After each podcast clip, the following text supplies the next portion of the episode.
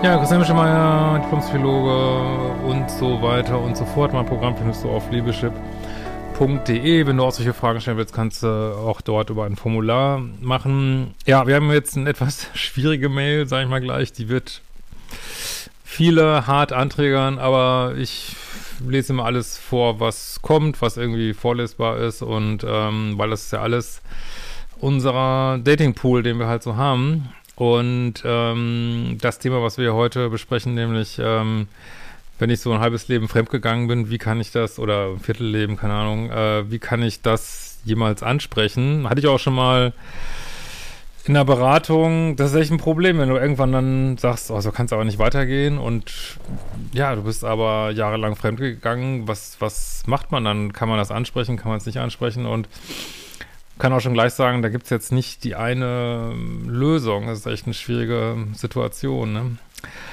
Äh, hallo Christian, ich befinde mich in einer vertrackten Situation. Ich habe Angst vor dem großen Knall. Ich mag deine direkte und schonungslose Art, die du gerne in meiner Geschichte auslassen kannst. Sagen wir mal, ich heiße Luisa. Ich bin seit über zehn Jahren mit einem Mann zusammen. Äh, einige Jahre davon auch verheiratet. Als wir uns kennenlernten, war ich vor allem von seiner Selbstsicherheit und Weltgewandtheit begeistert. Kaum wir waren wir zusammen, wendete sich leider das Blatt und er wurde arbeitslos.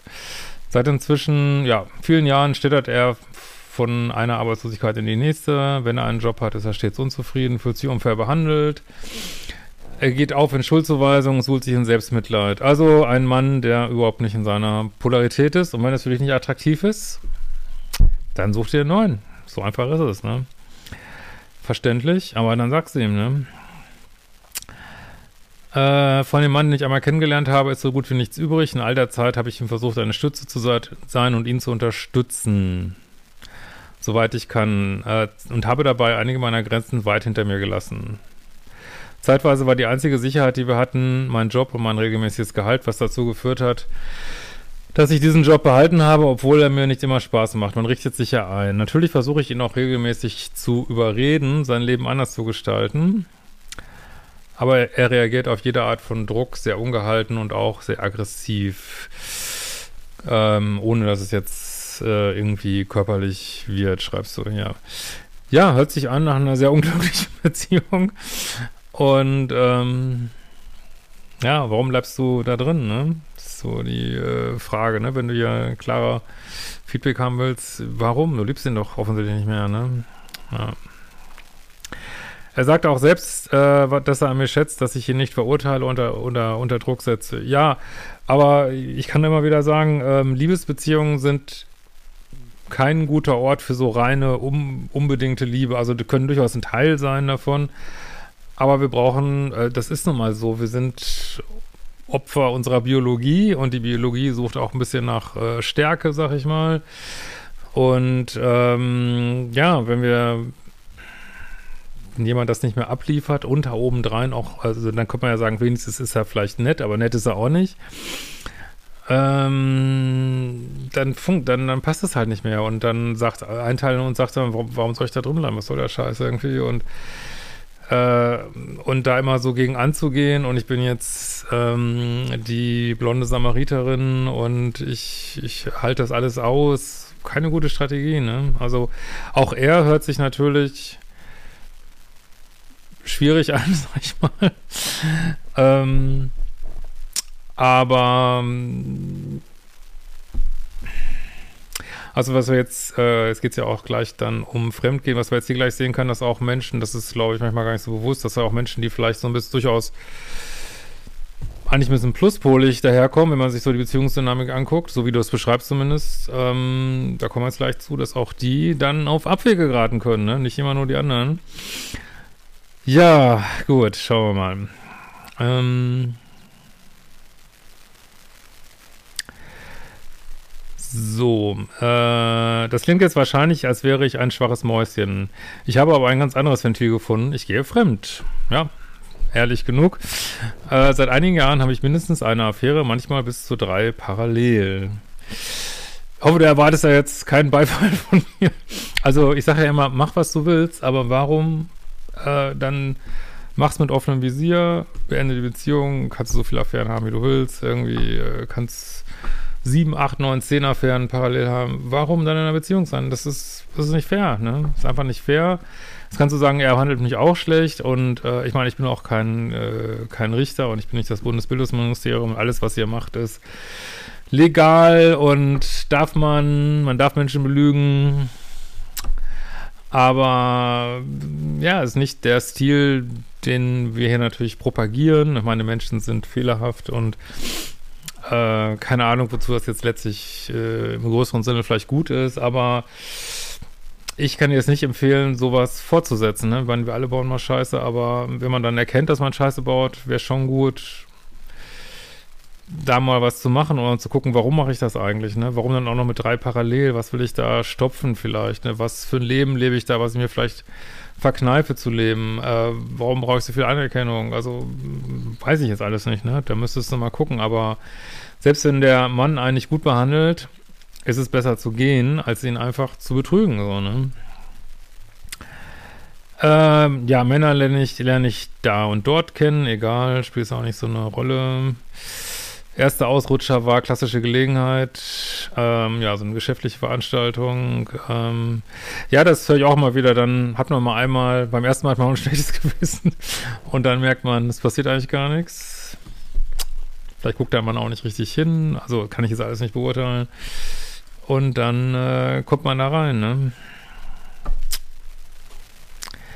Damals hatte ich noch ein furchtbar schlechtes Gewissen, aber es hatte keine Konsequenz und es folgte die nächste Gelegenheit und so weiter. Wer nicht zu Hause immer mehr vereinsame und nur noch funktioniere, blühe ich bei meinen Affären regelrecht auf. Ja, das sagt ja die Esther Perel, das ist ja so, so die on-vogeste Paartherapie, Paartherapeutin gerade, sagt manchmal, dass Affären sind so ein Schrei nach Leben. Also ich kann das schon nachvollziehen, ne? Also es ist, sich zu Tode und ähm, ja, es führt dann da irgendwo so eine Lebendigkeit nur. Das ist, es ist es ist keine, Sta also, wie soll ich mal sagen, es ist keine kraftvolle Art, damit umzugehen. Eine kraftvolle Art wäre das, dem Partner zu sagen, ich langweile mich zu Tode und weiß ich nicht, soll man die Beziehung öffnen, soll man sie beenden, was machen wir jetzt? Ich habe ja keinen Bock mehr drauf, ich will andere Männer daten. Das wäre ein starker Weg, damit umzugehen und äh, wie gesagt, natürlich, das ist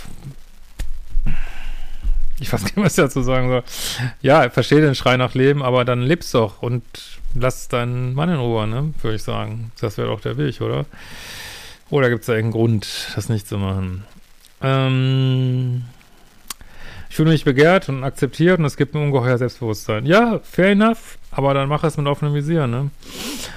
Äh, keine dieser Affären war jemals eine Alternative zu derzeitigen Beziehung. Ja, aber ihr habt da einen Beziehungsvertrag, selbst wenn ihr keine katholische Ehe habt oder was auch immer, habt ihr ja so eine Art Beziehungsvertrag geschlossen und ich vermute mal, dass dazu gehört, nicht fremdgehen, so, ne? Und ähm, das sollte dein Mann entscheiden, ob das eine Alternative ist zur Beziehung oder nicht. Und er sollte die Möglichkeit haben, dazu was zu sagen, ob er das eigentlich will oder nicht. Also du entscheidest das jetzt, dass das so richtig ist und er kann aber gar nicht mitreden, ne? Also, und wieso ist das keine Alternative Vielleicht ist ja dieser Lifestyle eine Alternative zur Beziehung, ne? Man, du schreibst ja nichts Positives über deine Beziehung, ne? Entweder die Männer sind selbst vergeben oder eindeutig nur was für eine Nacht. So, ach, ich, ich, so. Oh, es ist ja hier wie so Domian, Beichtstuhl, ey.